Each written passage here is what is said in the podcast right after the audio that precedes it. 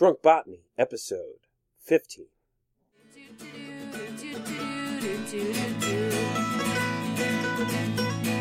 Hoist a glass and prepare to enter a world of gardens, brews, botany, and booze. Here's your host, Phil Creation.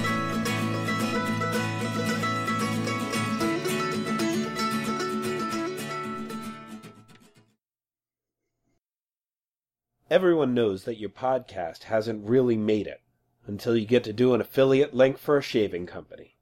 This was really hard for me, since I prefer old fashioned methods of shaving, and most companies today market products that have more blades, plastic, and moving parts than I'm comfortable with. I strive to shave the same way that your grandfather did, with a single chromium plated stainless steel blade.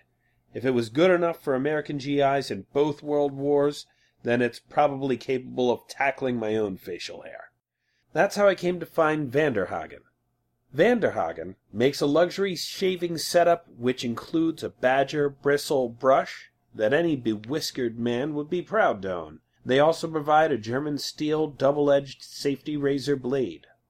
Forged in fire and hardened in ice, these blades hold their edge and fit your vintage razor. Find the perfect shaving set at drunkbotany.com slash razor and your refill blades at drunkbotany.com slash blades. Welcome to another episode of Drunk Botany. I'm your host, Phil Creation, and joining me today is Dann Reid of the Culinary Libertarian, and he also runs a small program called Holiday Hooch, to which I subscribe and comment regularly on his Facebook posts. And uh, do you want to say hi to everybody? Hi, everybody. Uh, Dann reached out to me uh, just at the beginning of the holiday season and was asking me about simple syrup and whether or not I knew anything I could do with it. And I feel like my response was pretty much along the lines of what can't you do with it. But uh, do you want to introduce simple syrup to the audience? Sure. Well, by its name, it is simple. One part water, one part sugar. Boil that together and let it cool, and you've got simple syrup. What we can do after that is get complicated simple syrup, and that can be usually in the form of adding fresh herbs or dried whole spices to let them infuse, kind of like a tea, into that simple syrup to extract the flavor of the thing. And then you pair the flavor of the simple syrup to whatever drink it is you wish to make. Uh, and so with those basic tools, man, the world's your oyster for cocktails. Well, I thought that that was a really interesting thing to make note of because I, you know, I bartend, and a lot of the people who listen to this program are interested in barware and spirits and bartending ingredients. And so what we call simple syrup also goes by another name in the bar world, and that's that's bar syrup. Now, bar syrups are not always simple. Sometimes you have heavy bar syrups. As you mentioned, a simple syrup is is a simple one to one ratio of sugar to water, but you'll have heavier ones in bartending. And one of the reasons this is is simple syrup allows a bartender to add a layer of sweetness almost instantaneously to a cocktail. It's already dissolved, so all right, I'm going to step on a couple of toes here real quick. So, one of my favorite drinks is the old fashioned, and bartenders of all ilks like to argue back and forth about the right way to make an old fashioned all the time. And uh, some people strictly believe that it's a sugar cube. Some people say tear open a sugar packet, muddle an orange and a cherry, and get going on that level. But for a large number of people, the, the solid ingredient of the sugar is important in their muddling process. Uh, there are other people who absolutely abhor the use of granulated sugar in their cocktails. Uh, a good bartender doesn't always get like unless you excuse me, unless you have a good bartender, you might wind up with a cocktail that still has undissolved sugar in there, and people don't always like that.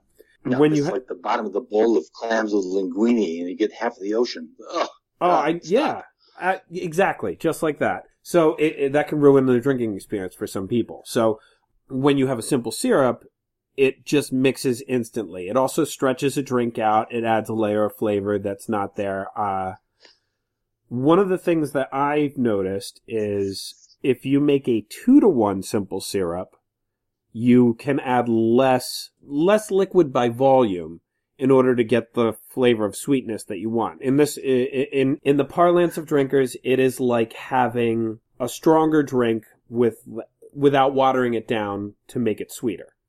Uh, so, So I, so I'm sure I understand you, you're saying two parts of sugar, two cups of sugar to one cup of water. Sometimes, yes. That that Okay. that that's how I've actually I have uh, an array of syrups in front of me right now that I'd love to talk to you about after I talk to you about the ones that you've been putting together. Sure. And mine are all based on two to ones, just for that simple reason, is that I'm trying to concentrate flavor and sweetness together. But simple syrup is simply put sugar, water, equal proportions, and you're ready to go. Do you have a tried and true method of making simple syrup yourself? Yeah, well, I always start. Now, you're, let me comment that I think your point about two to one for a higher viscosity for the purpose of bartending is a pretty savvy idea. In the kitchen, all of our simple syrups were made with the intention of being used in either a baking thing or as a layer to brush on top of cakes in between the layers. This is an aside, but Genoise is a fine cake to make, but it tends to be just as dry as a box. So you put some simple syrup on there and then the icing and it doesn't taste so dry. It doesn't fall apart. Uh, we did make a simple syrup for mojitos back when mojitos were the big, big thing. Uh, and the primary reason was twofold. One, it was a lot faster than the bartender having to muddle all of that stuff drink after drink after drink. And two, it also avoided the sandy bottom because nobody wants a grainy drink. No, they don't. And for for that, we went crazy amounts of fresh mint. And as a bartender, as a person who does something with flavor, you understand that getting a balance of compatible and contrast really makes an exciting thing to taste, whether it's an eating thing or a drinking thing. So along with the mint and the drink has lime with some lime zest in there. So what you end up with when you're making, let's call it a simple syrup style tea because you're infusing flavors, the more ways you can get a kind of flavor in there, either from a rind or a skin of a thing or a dried version of the thing and the fresh version of the thing, you get lots of layers of flavor. So the first thing you taste is, wow, this. And as you're swallowing the drink, these other flavors start to show up. When you build that complexity, now you've made somebody's mess. Like, wow, gotta go back to that bartender. Phil made a spectacular old fashioned or a spectacular whatever the thing is. That's how you build an audience. That's how you make memorable food and drink. Absolutely. I'm going to actually um, pause for a minute. I, uh, Sure. I, I'm, cause I'm putting a drink together real quick. Um, you, you, Wow. you won't have heard Well- of it. Uh, hang on, hang on. Don't be selfish. Let me catch you. Hang on. we just did, um, a little bit of ice in the cup here, and I want to play. all right, absolutely. I. I, I, I, I hate to drink alone. Well, I'm not going to let you. So there. My last episode, which will not have aired yet uh, at the time of this recording, was on Irish uh, coffee, and uh, so I decided I've got the I've got Jameson on hand. I had made a turbinado simple syrup, and I decided to play with that a little bit, um, largely with a recipe that I had initially came up with for you. I'm gonna cheat and do it wrong and use some whipped cream. But what is notable about this particular Irish coffee is I made a specialty simple syrup uh, with you in mind. I originally designed this for a Manhattan, but I didn't like how it turned out in that Manhattan, so I figured it might actually add a nice depth of flavor in an Irish coffee. And what I did was I made a homemade gingerbread syrup. In it is most of the ingredients that you would use to make a gingerbread from scratch. I, I used a recipe that I found online as a base, but I tweaked it a little bit. So I'll link to my original source, but I'll also provide for you the recipe that I used. I've got it on a clo- uh, card over here. I will tell you that it was a pain to put together because I used a lot of whole ingredients when I was, you know, steeping everything and bringing it to a boil. Uh, hmm and I wanted to, but I also used powdered ingredients because that happened to be what I had on hand. And I didn't want like physical chunks of Stuff. things left in the syrup because I thought that that might unbalance the flavor over time.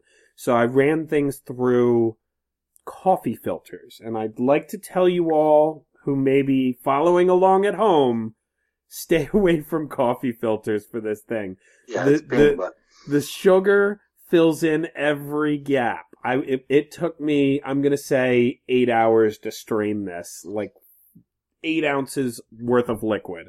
It was a pain, and I uh, was not making any friends. But anyway, I wound up putting gingerbread syrup in this coffee and Irishing it up a little bit for you, and I'm tasting it now for the first time. Mm, and that's good. The ginger really comes through. It has a nice wintertime flavor. And that being said, what kind of cocktail are you putting together on your end? Well, you and I had talked before about this idea, so we were going to do an old fashioned.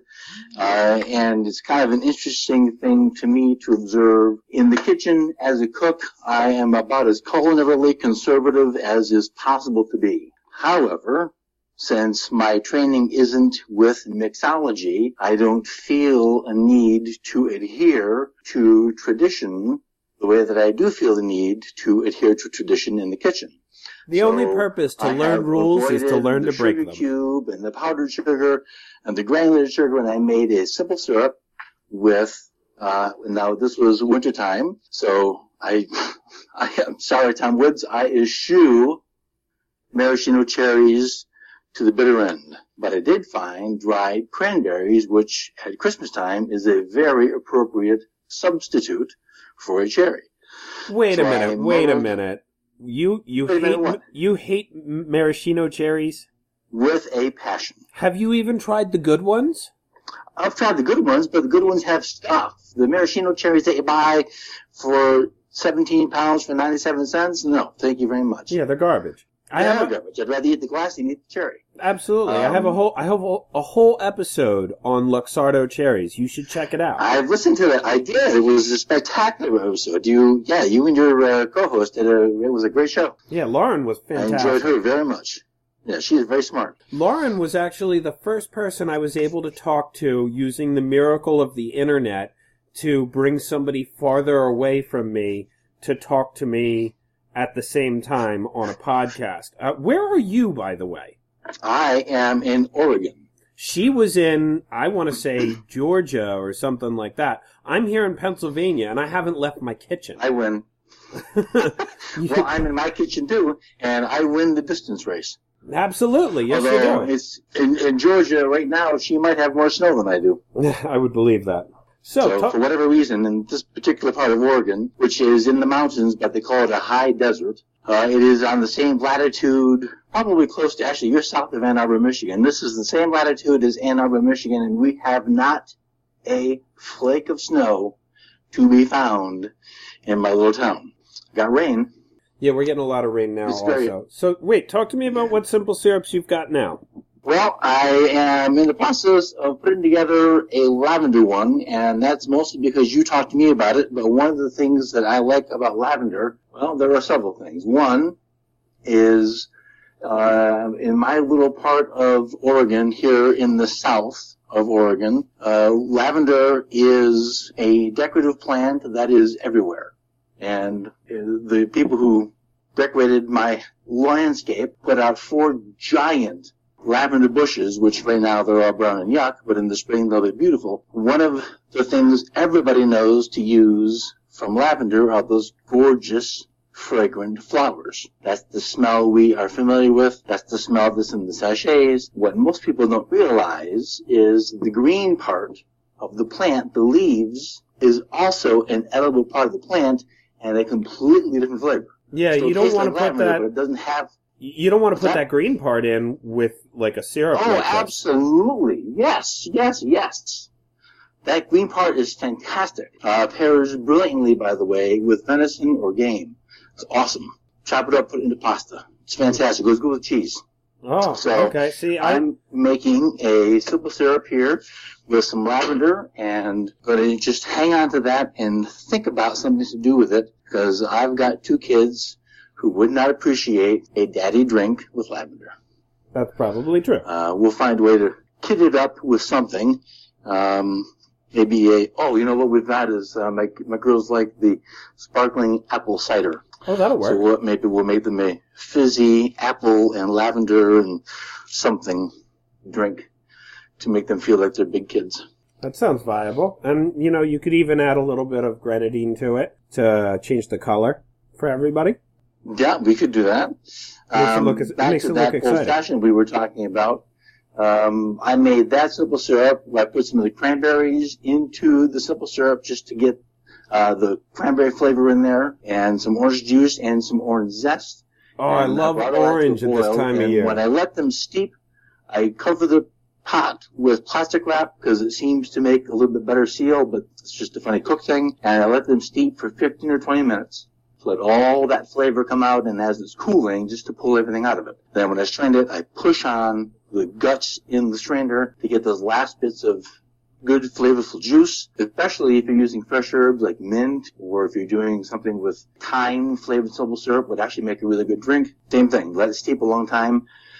Uh, one thing I will mention is spices or flavors like fresh ginger and fresh vanilla. Those flavors grow as they sit. Yeah, so you So got to be to mindful to how long you steep. Well, means how, but also how long it sits on the shelf. So a week from now, your ginger might be stronger. Uh, they grow. So, I mean, there's a finite line there. Doesn't continue to grow, but they do increase in strength a little bit. That's so, interesting. So uh, did you just challenge nice me thing to to use add. thyme? um, as a bean, not the, not the extract, uh, bean into a simple syrup for some of that nice background flavor of vanilla because it's so complementary to some of the kinds of things, especially fruit-based simple syrups for drinks. All right. Well, I'm going to accept your challenge, and I'm going to make a syrup and a cocktail based around thyme, and I will draw attention to it in a future episode once I've perfected something exciting, and I'll let you know. I Well, good. also played with lavender for two different reasons and at two different times. Uh, so I want to tell you a little bit about the syrup that I put together for lavender. Now, the first thing that I did, and this is a very important disclosure, is lavender does not smell or taste like I thought that it did in my mind. Like in my mind, I imagined those Yardley soaps that you wash your hands with at nice bed and breakfasts. Like I thought that it would taste like mm-hmm. that. I thought that it would have like more of a purple color to it, but I get more of a citrus note to it, like a like a more subtle, more floral lemon. And Yes. I was not expecting that. So I took a cue from Brian Hayosh. We did an episode together on bitters.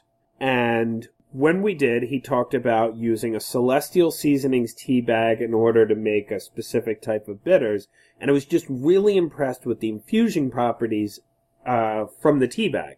So I decided that I was going to go out and get my lavender in that fashion. And I got a lemon lavender lane tea bag from Celestial Seasonings, and I cooked it up uh, right about the time that you reached out to me about doing this episode. And I wound up with a syrup that was awesome, but it was not at all what I expected. I think that I was thinking more along the lines of like a violet. I thought it would be purple in color. It came out yellow, and a beautiful yellow at that.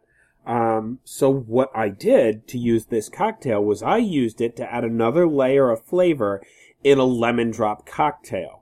Uh, which, if I was a smarter host, probably would have shaken those up to do as shots with you. But uh, I, I'll just put up a recipe for that for everybody else. So I was, I thought that I had done everything wrong. So then I scoured the internet and I found on Amazon.com a source of just the lavender flowers, like the the buds uh, with very little of the, the green, because as you mentioned, the green is edible and it has a different layer of flavor to it. Now, people left and right were suggesting that I avoid that green as it pertains to making tea.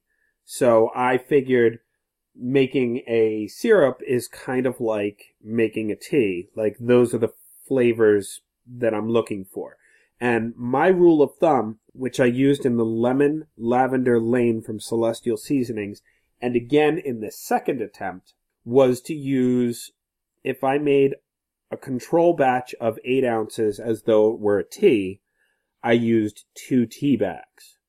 So I just doubled the recipe because what I wanted was a really strong tea because I'm using less of it in an individual drink.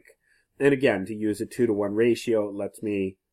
I could probably have gotten away with three tea bags, but again, for my sake of control, I used two tea bags to eight ounces and then 16 ounces of sugar. That was how I steeped my lemon lavender. And again, when I used just lavender, which I've put right here, and I'm just going to run it through, not a coffee filter if you've been paying along. Uh, cheesecloth, Phil, cheesecloth. Yeah, I well no, I didn't use a cheesecloth. I used because I have whole buds and they're large. I used one of those small mason jar mason jar sized colanders, one of those little sieves. Uh, if you listen to the episode with Phoebe North on seed saving, I'm using the same sieve that I used when I was cleaning my seeds for the winter sown method of seed saving. Right. And now what I wound up with was a syrup that doesn't have quite the same yellow color to it, but a much more floral note, and it still has an interesting lemon scent to it. Uh, what I've actually got this in mind for is I want to make a Cosmo with Absolut Pear vodka but instead of using the lime juice, the sweetened lime, I want to use this lavender syrup. That sounds really good. Now, one of the things, just if I can uh, offer an idea. Yeah, talk to me.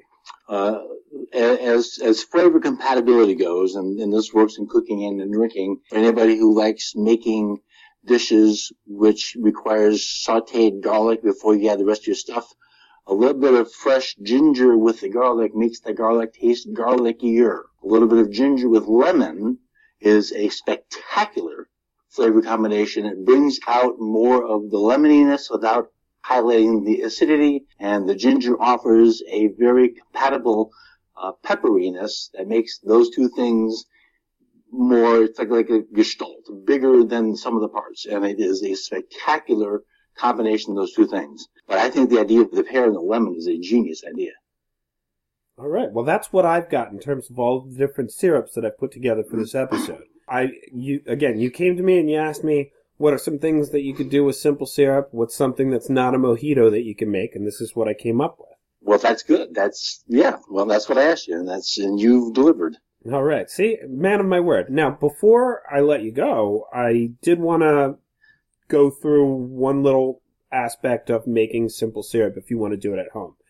Uh, the tendency sure. might be when you hear a one to one ratio to take like a mason jar and put sugar hmm. up to the eight and then fill it the rest of the way of water up to the 16. But then you're not going to really wind up with a simple syrup. You're going to want to use two jars in this instance Don't, because uh, it, it's an issue of negative space. Uh, when you have crystals like sugar that are physically taking up space up to a line on a measuring cylinder, there's going to be air in between each one of those. So when you add water to that, you're not adding an equal amount of water. If you take one cup of water and one cup of sugar and pour them together, you're not going to wind up with a full two cups. Am I making sense? No, that part's right, but the your your, your observation is a correct one, and the only caveat that I have is when I put one and one together and get less than two, I'm fine with that. Yes, that is my expectation. I'm, I'm okay just saying that. If oh, okay. I was just saying that if you're trying to make simple syrup at home and you don't want to dirty two things, you're going to wind up with a different product than what we're telling you about. That's all I was trying Well, the, the third You'll water- you'll be there, watering down your syrup. But one thing that is in that recipe is heat. yes. It's, it's not just letting it, it's not letting the sugar dissolve into the water and saying it's a simple syrup.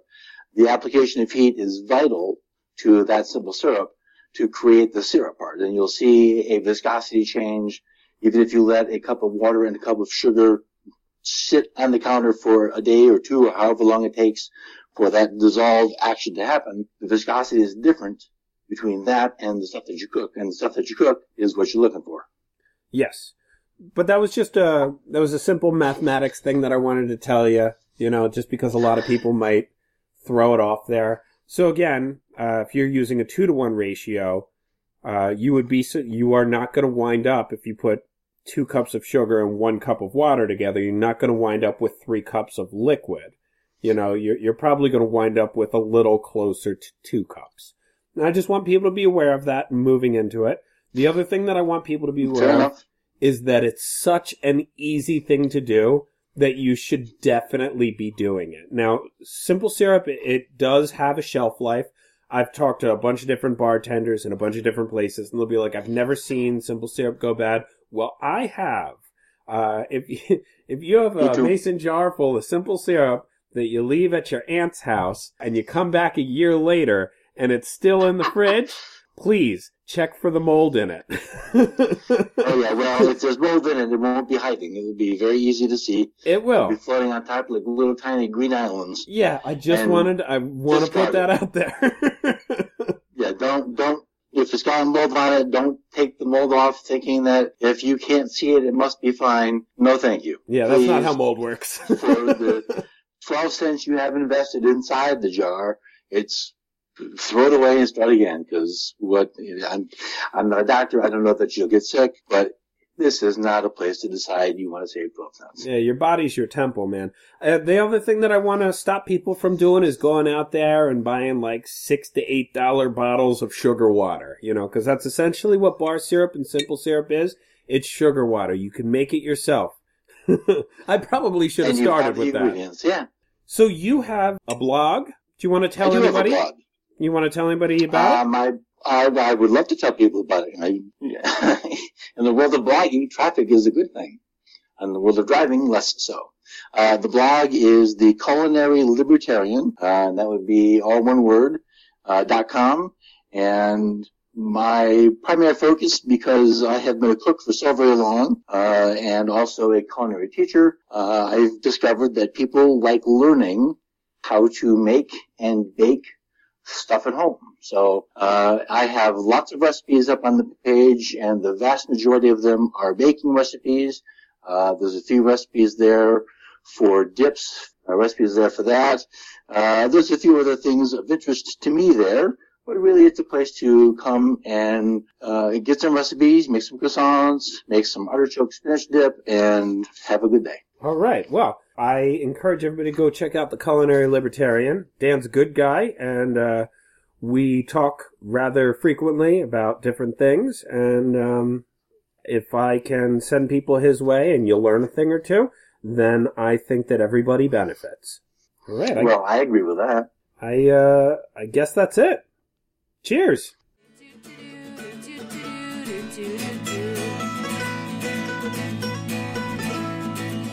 Thank you for listening to Drunk Botany. Visit us at drunkbotany.com to subscribe to the show for free, and we'll join you next week.